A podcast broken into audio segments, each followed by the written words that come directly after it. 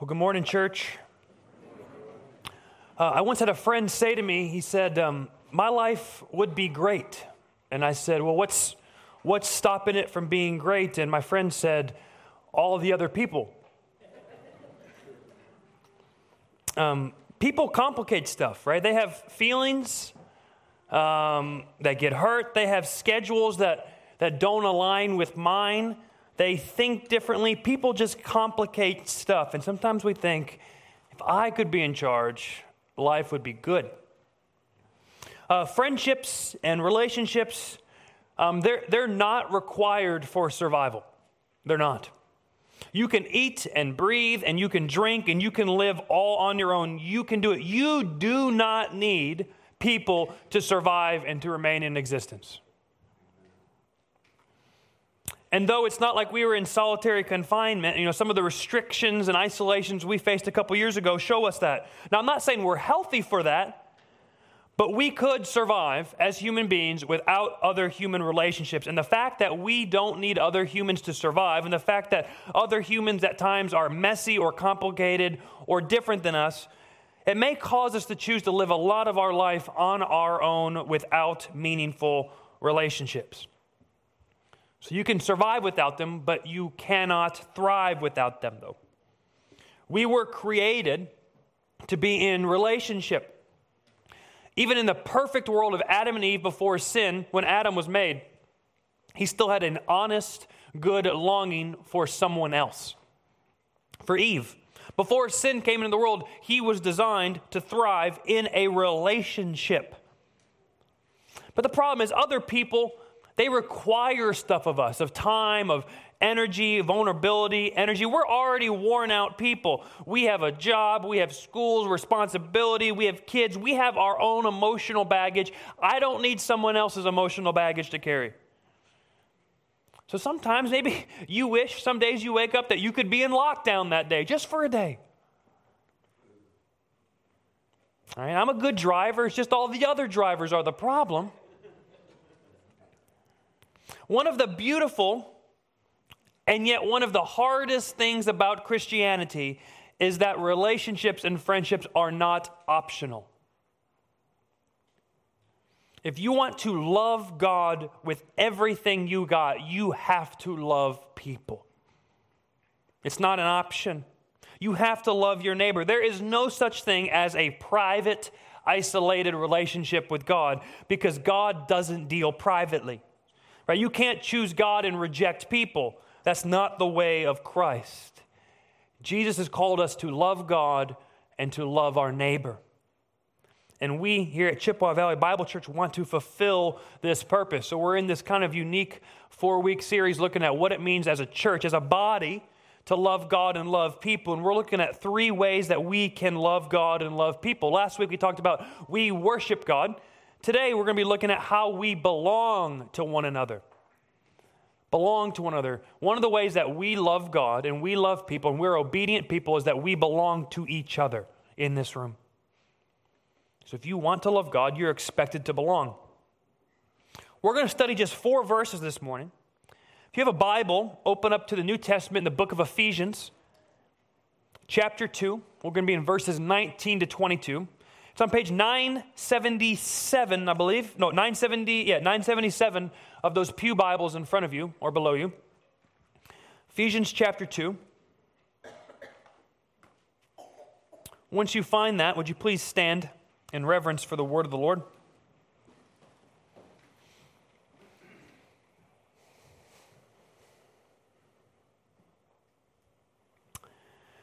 So then you are no longer strangers and aliens, but you are fellow citizens with the saints and members of the household of God, built on the foundation of the apostles and prophets, Christ Jesus himself being the cornerstone, in whom the whole structure, being joined together, grows into a holy temple in the Lord.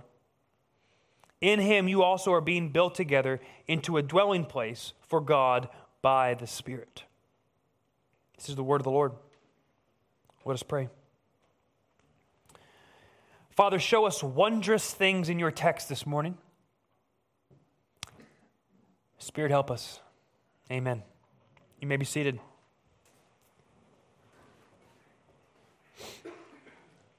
This, these four verses are found in the book of Ephesians, which uh, the Apostle Paul wrote. And he's writing it with what we would call Gentiles in mind. Okay, it's a term that we often don't use anymore. But a Gentile in the Bible, in the Bible times, was anyone who was not an Israelite. So if you were born outside of Israel, if you're not the chosen people of God like in the Old Testament, you are a Gentile.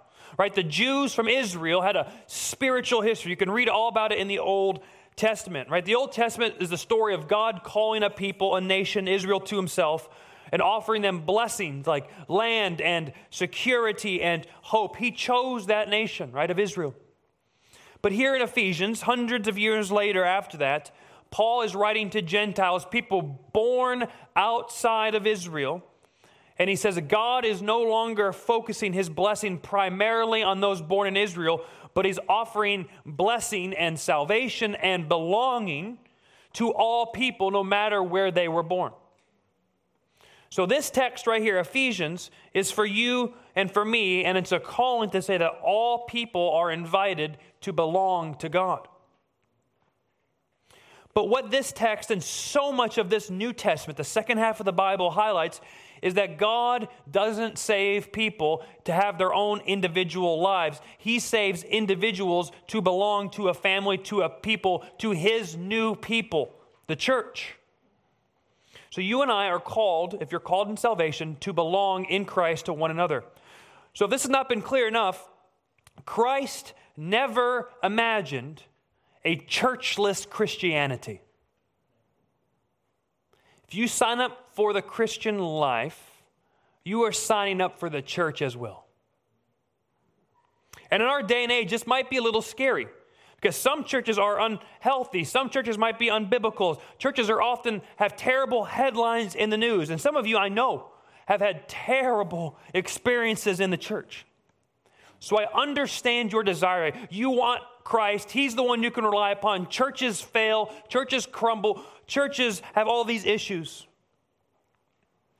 But this is why we're studying this text today because we want this church right here, this place, Chippewa Valley Bible Church, to be a place where belonging to each other matches up with what the biblical call is, where truth and experience, where doctrine and actual reality are consistent. Because Jesus says if you're a Christian, you're part of a church and you need to belong with them. The main point of the sermon in the, in the passage today is this if you belong to Christ, then you belong to the household of God. So live out that belonging in the church. If you belong to Christ, if you're saved by Christ, then you automatically belong to the household of God. So our responsibility is to live out that belonging and live out that reality. We're going to look at this text in two parts, two points today. Um, in verses 19 to 21, um, we're going to see how that if we are in Christ, we belong to other people. And in the second half, we're going to look at a lot of the application of how you live out this belonging, this community church life. So, the first point here, if you're taking notes, is salvation in Jesus results in belonging. It's not an option. If you're saved in Jesus, that results in belonging. Look again at verses 19 to 21. Paul says, So then you are no longer strangers and aliens, but you are fellow citizens with the saints and members of the household of God, built on the foundation of the apostles and prophets, Christ Jesus himself being the cornerstone, in whom the whole structure, being joined together, grows into a holy temple in the Lord. What's apparent here is that when you put your faith in Jesus Christ, you instantly belong to him and his people, the church. Look at all the language here that shows that. When Jesus saves you, he brings you the gift of belonging. And verse 19 says, You become a citizen, you're made a saint, and now you are a member of the household of God.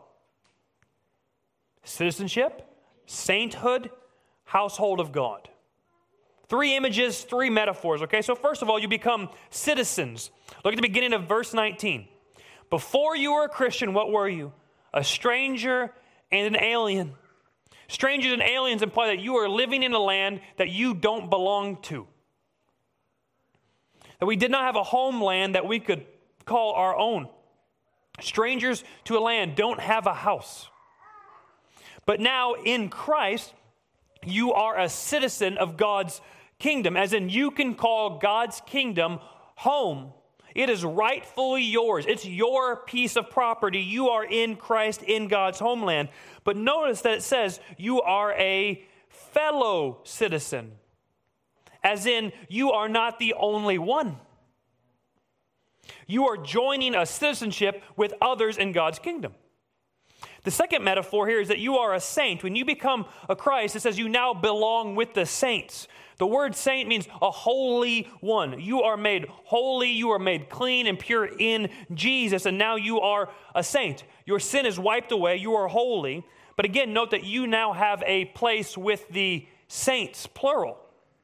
There's more than one of you. But the third metaphor here is the biggest and most important one that Paul uses in the book of Ephesians It says that you become, when you join to Jesus, you become a member of the household of God. You become one of the many who belong to God's house. Now, by house here, it does not mean like a residential house in your neighborhood that you live and sleep in. By house here, it means the temple of God, where God's presence dwelled in the Old Testament.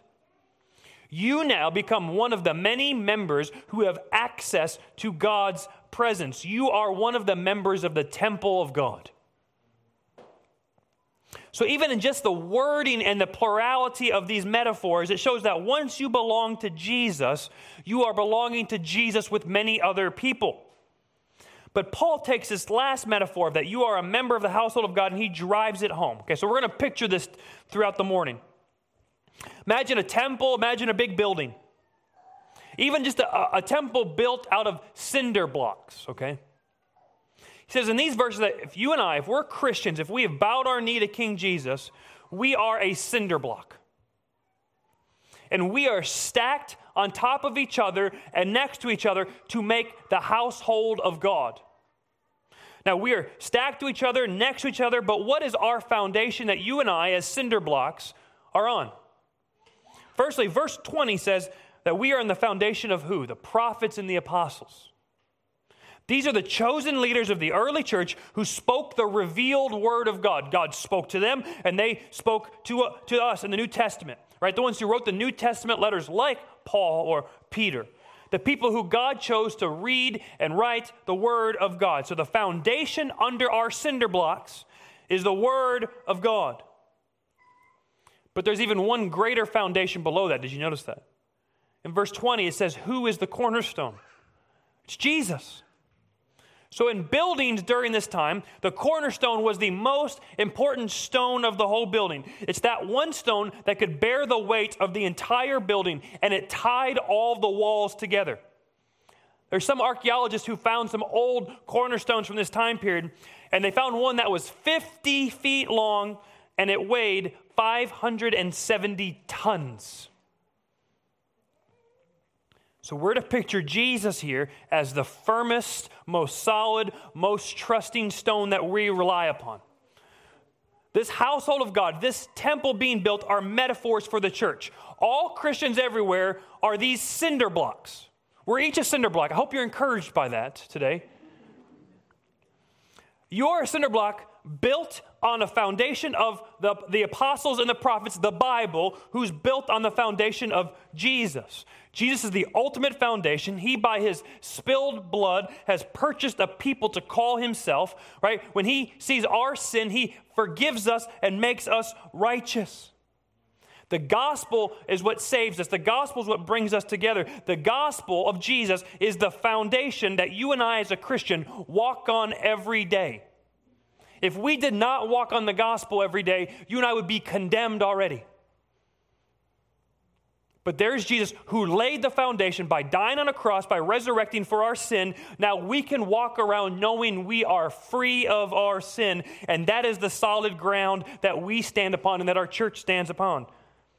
And if you are not a Christian, you are walking on unsolid ground.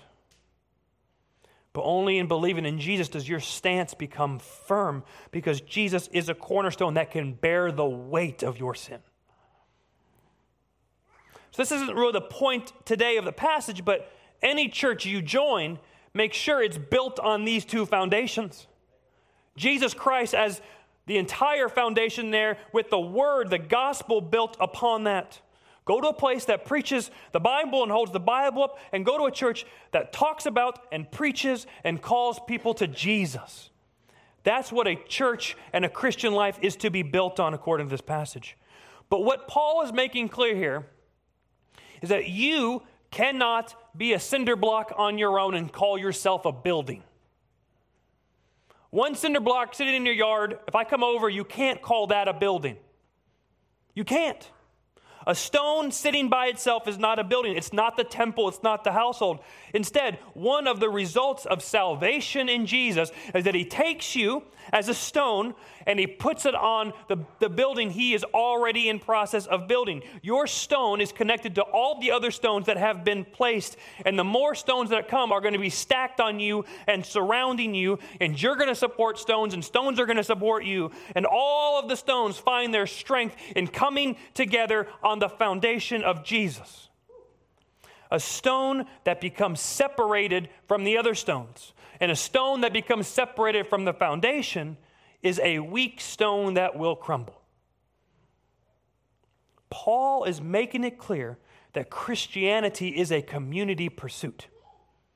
If you want to grow in love for God, then you must be built on Jesus, on the Word, and attached to others. So every Christian around the world is a stone attached to Jesus.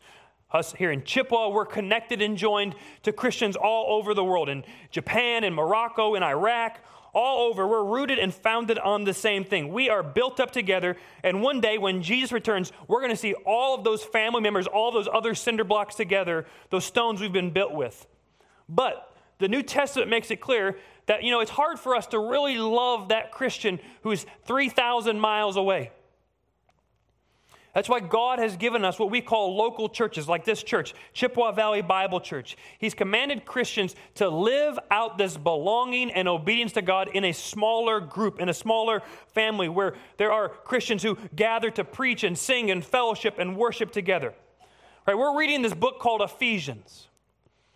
This is not just saying to all the Christians who live in Ephesus, He's saying, No, I am writing this to the church that is located in Ephesus, a real church in a real city. This letter was written to a congregation of members who had elders and deacons, just like we do.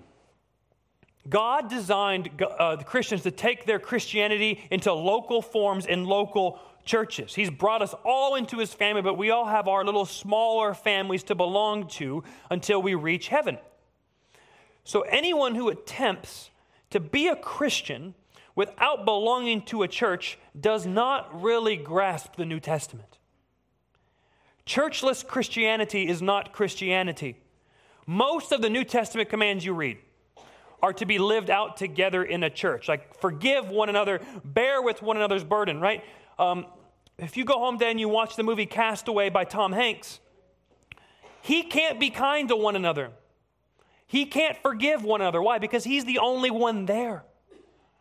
We are called to live out so much of this obedience together in a church that we are growing around, that we are committing to for years upon years. Because belonging to a church is not necessarily belonging to this building here, okay? Belonging to a church is belonging to a people.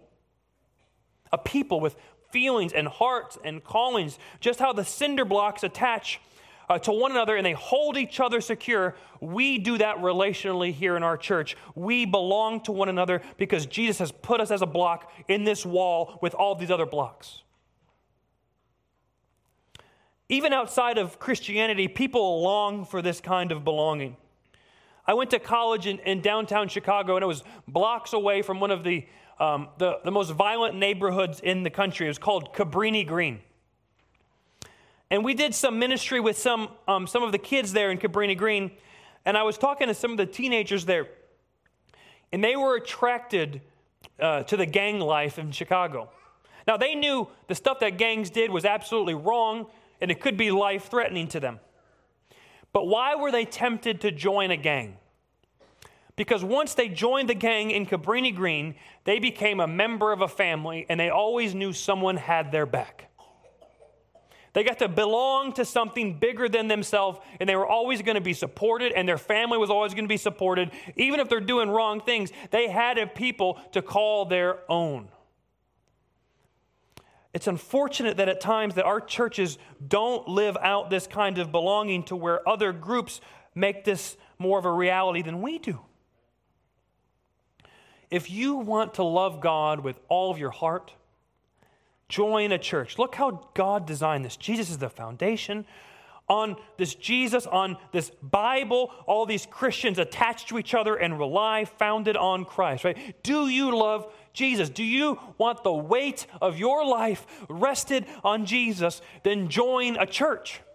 Because in a church, we all come together, linking arms, resting on Christ, and Him as the cornerstone can carry all of our burdens, all of our sin, all of our suffering, all of our sorrows, and we get to walk side by side on Jesus together. If you want to, to love God, or as verse 21 says, grow in the Lord, you need to be attached to other Christians. And this metaphor to be a Christian on your own is not at all described in this passage. Paul did not call us farm silos. No, you are a stone, a building block built on the temple of God. First Peter talks about being living stones. So I want to encourage you and challenge you this morning. First of all, I want to encourage you those of you who are members of a local church, like if you're a member of CVBC, you are one of the 214 members that make up this body. There are 213 other Christians who have agreed, or what we call covenanted, to you to walk on the foundation of Christ with you, caring for you, loving you, forgiving you, praying for you. There are 213 people who've officially declared, Those are my people. They're like stones who have not just come up next to you, but they've cemented themselves to you. If you move, they move. That's encouraging. We've committed to Christ together, 214 members. But I also want to challenge some of you here from this text. There are some of you maybe who've been here for a, a, long time and yet you've not maybe committed to being a member. You think, oh, it's just membership. It's just like joining Sam's Club or the Y.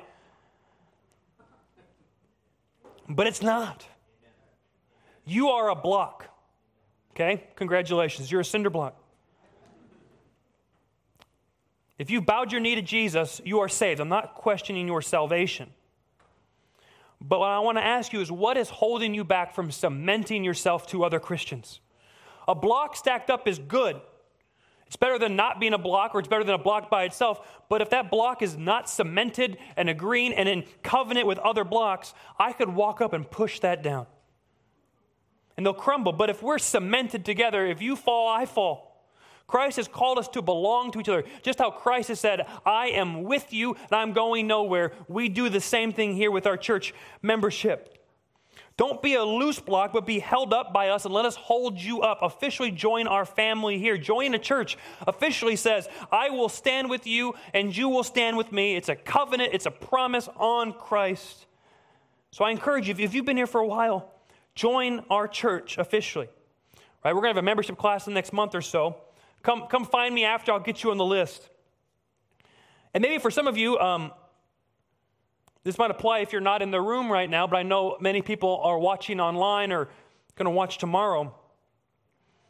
Um, obviously, COVID messed up a lot of things.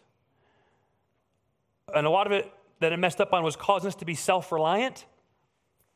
And I think there are some who have turned their Christianity uh, maybe into watching at home or in comfort. And can I challenge you that if it's a lot easier for you to stay at home and watch online and you think you're getting the full picture, to reconsider.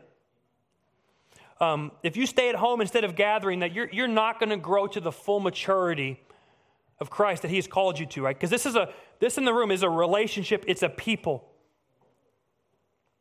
And Christ is calling us to, to build up one another together, and we can't build you up if you're home online. So to neglect the gathering of the church in person is unbiblical. Now, many of you I know have health concerns um, and you're not able to come. I understand that. I think that's okay. But if comfort is choosing, if you're choosing comfort over community, I think you're being unbiblical. Right, this is a family gathering. There's a reason why you don't do Thanksgiving on Zoom. We do it in person with the laughter, okay, with the joys, coming together after a year of sorrow, and we miss you and you're missing out on us. I want to encourage you, if you maybe you're going to find this later in the week online, come on Sunday and gather. If you want to know what a church is, verse 21 is a pretty good description. A church is a structure who's being joined together to grow into the holy temple of the Lord. Our gathering, our belonging together in person produces holiness. So, by belonging, you love God and look more like Jesus. Our belonging together produces greater love for God, and it happens together. Belonging to Christ together results in belonging to people. Now, I want to look at the, rest of this passage in sermon by talking about okay, maybe you bought into the theory. If not, just go with me. But we're going to talk about how do we live out this belonging. If we're saved by Jesus into a people, how do we love this people well? How do we belong well to others? So we're going to look at how to live out your belonging. Look at verses 21 to 22 one more time. In whom, in Jesus, the whole structure being joined together, grows into a holy temple in the Lord. In him, you also are being built together into a dwelling place for God by the Spirit. There we are, built into the structure, founded on Jesus. And in verse 21, it says, We are being joined together. And in verse 22, it says, We are being built together, actively together, being built and being joined. Dynamic relationship between the church and us. So, how do we essentially support one another as we're walking on the foundation of Jesus? How do we care for one another in Christ? How do we help one another in Christ love God more? Because Paul in verse 22 says that by the Spirit we are built together to be a people who worship God. The more we allow the Holy Spirit to rule in our lives in our church, the more joined together we become and the more we love God, right? We're not here just to pat each other on the back or to make social connections. We are here to belong to one another. Not just have a contact or an association, but to belong, like how a family member belongs to a family, whereas he is claimed and he is loved and he is provided for and he is protected and stood up for, where he's always received with grace and love, even if he's fallen short.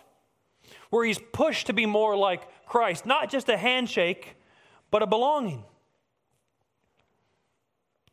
This makes me think of um, a scene from the, the show West Wing that was on about 20 years ago.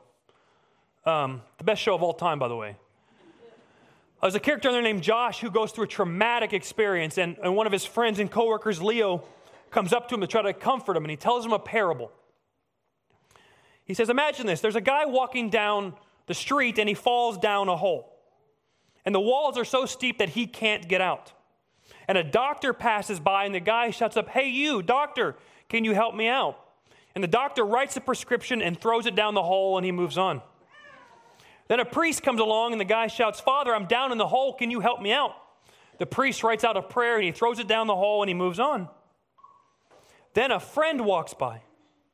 Hey, Joe, it's me. Can you help me out? I'm in the hole. And the friend jumps into the hole. And our guy says, Are you crazy? Now we're both down here. And the friend says, Yeah, but I've been down here before and I know the way out. That's an example of belonging. We're not here for quick fixes. We're not here for sentimentality. We are here to jump in whatever hole you find yourself in and bring Jesus to you. And the thing is, we expect you to do the same for us because we're joined and built together. And almost all the New Testament describes how to do this, how to build one another up to love God more. A lot of the, the New Testament commands, we call them the one another's. If you read through the New Testament letters, you're going to see the word one another a lot.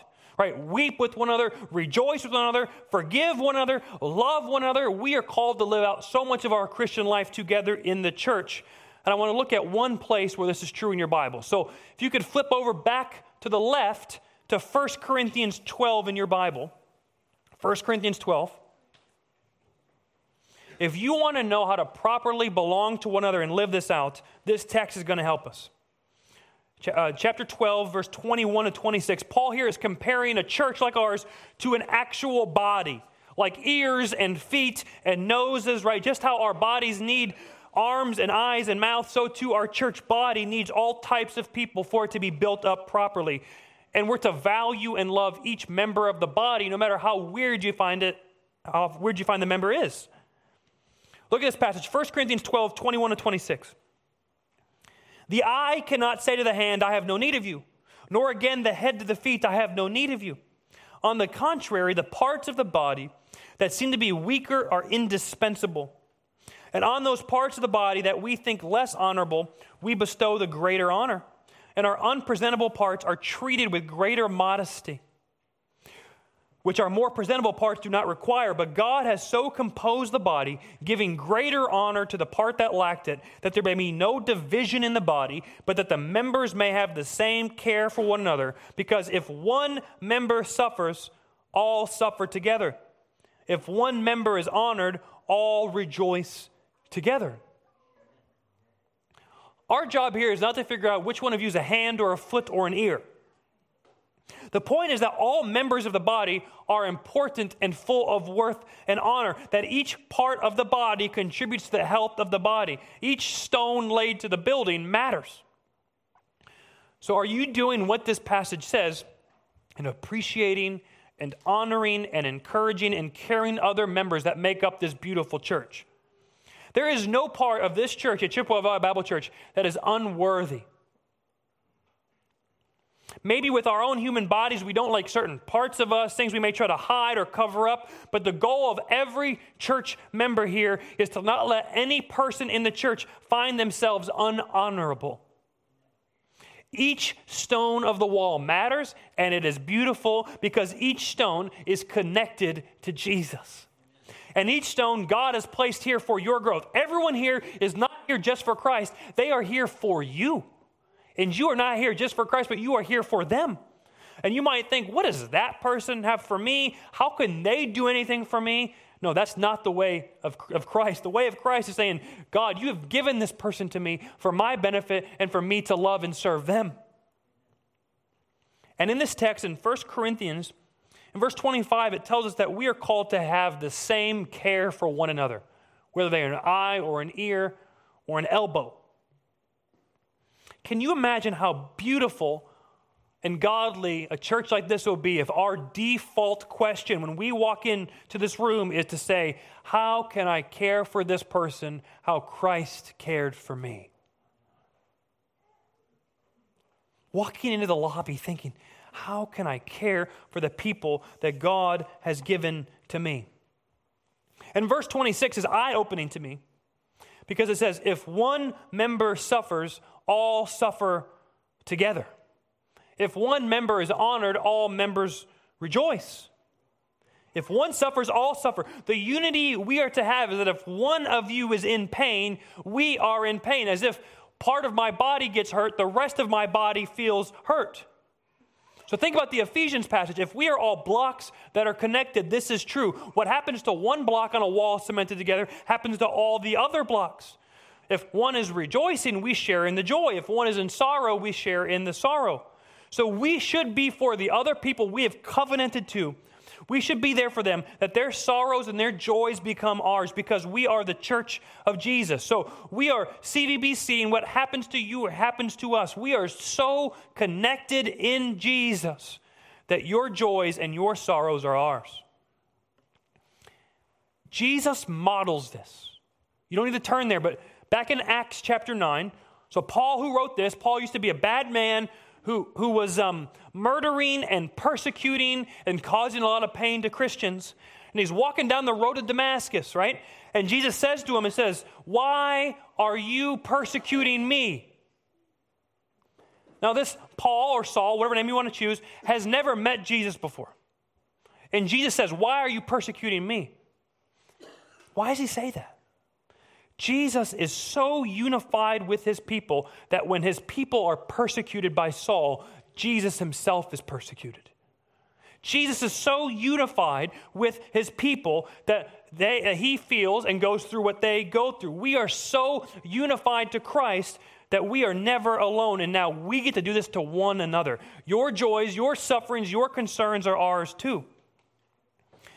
And in the last few months at our church, I think we've seen this in our, in our body. There have been deaths, babies in the hospital, and this church has rallied around people. Why? Because we belong to one another in Christ. We get to be Jesus to one another. And this also is hard because this actually requires you to share your suffering and your pain with other people. Uh, even that painful stuff that you want to stay home with and sleep off and cry about or stay up at night anxious about, those sicknesses, those depressions, share those with your church. Let us suffer with you. What we often do is take our suffering and we hoard it like it's a treasure and don't let anyone in on it. But here we are to share the suffering and share the load and share the joy and belong to, to, to, to each other. Um, a pastor in, Mar- in D.C., Mark Dever, he once said this. He said, God will ask each member of the body, Did you rejoice with the other members of the body when they rejoiced? Did you mourn with those who mourned? Christian, are you ready for the day on which God will call you to account for how you have loved and served your church family? That's convicting. So, how do we do this at CVBC? I want to finish by giving you two ways that you can practically belong to each other at CVBC. The first we're going to call uh, you, you, you care for one another organically. Organically. What I mean by loving each other and belonging to each other organically is that it's not in your scheduled routine, but in your normal, personal, unplanned interactions with each other in the body, you walk into them thinking, How can I care for them? You have no idea what people are going through on Sunday morning when you show up, but are you at least ready to respond?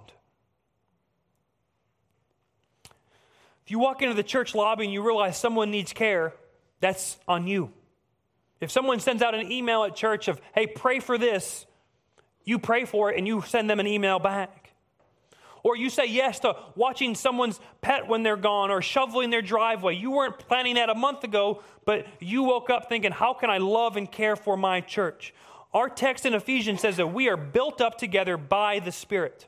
So, as you as an individual are in the Word, as you're in prayer, as you're pursuing Jesus, the Spirit's going to bring people in this body to your mind, their needs to you, and our job is to organically, by the Spirit, take care of them. So, are you in tune enough with the Spirit? And are you in tune enough with this body to know how to belong to them? Sometimes it looks like pursuing someone here in a conversation or inviting them over to your house to be hospitable. Most of this is your posture. Do you walk around here at church looking to honor someone or care for them? So, organically, let our first reactions be to love one another, to be thoughtful, to be kind, right? So, when we leave this place in about you know, 10 minutes here, What's your interactions out there? This week, when you get a prayer email where someone comes to mind, how do you care for that person the way that Christ has cared for you? But the second way that we belong to each other, we're going to call it scheduled, scheduled ways. We do because we care about organization. We have certain ministries and programs in place where you can build this belonging, scheduled ministries that you can be a part of to better belong. So let me just list a, a couple couple ones that came to mind. We do have a membership class, we have small groups, we have Bible studies, women's mentoring programs, we have men's triad programs where they read the Bible together. We have a Sunday night on the first Sunday night of the, of the month, a prayer meeting. We have quarterly family meals, which you can schedule in a couple weeks to come to. Scheduled, consistent ministries and events that make what our relationships closer for the sake of Jesus. If you're interested in those, it's going to be on you to take initiative. Go to the, the welcome table out there, go to our website, call the church, talk to an elder or a leader, or talk to someone here who looks like they know what they're doing. But I believe you should be in some scheduled, disciplined relationship, a small group, a mentoring relationship, a habit where people are pouring into you. Because there's 250 people on a Sunday morning. Do you have a smaller batch of people or a person who you meet with regularly on your calendar pouring into you from this church, who you are called to be with. So get in one of those. But also, I want to encourage you to get in some scheduled, disciplined serving ministry. Part of belonging to each other is caring for another by sacrificing ourselves.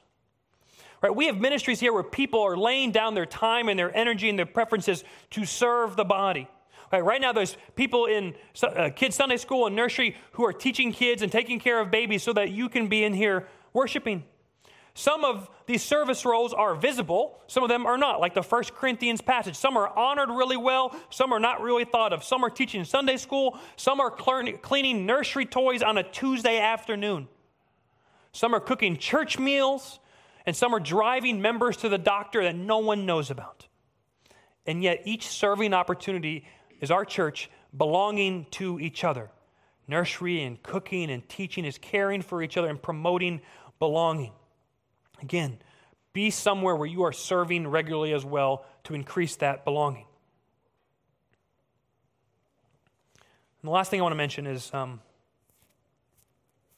if you want to love this body more, one thing that I have done, which has just, in, which has just increased my love for you all, is um, I meant to bring one up here with me, but I forgot it was the church directory.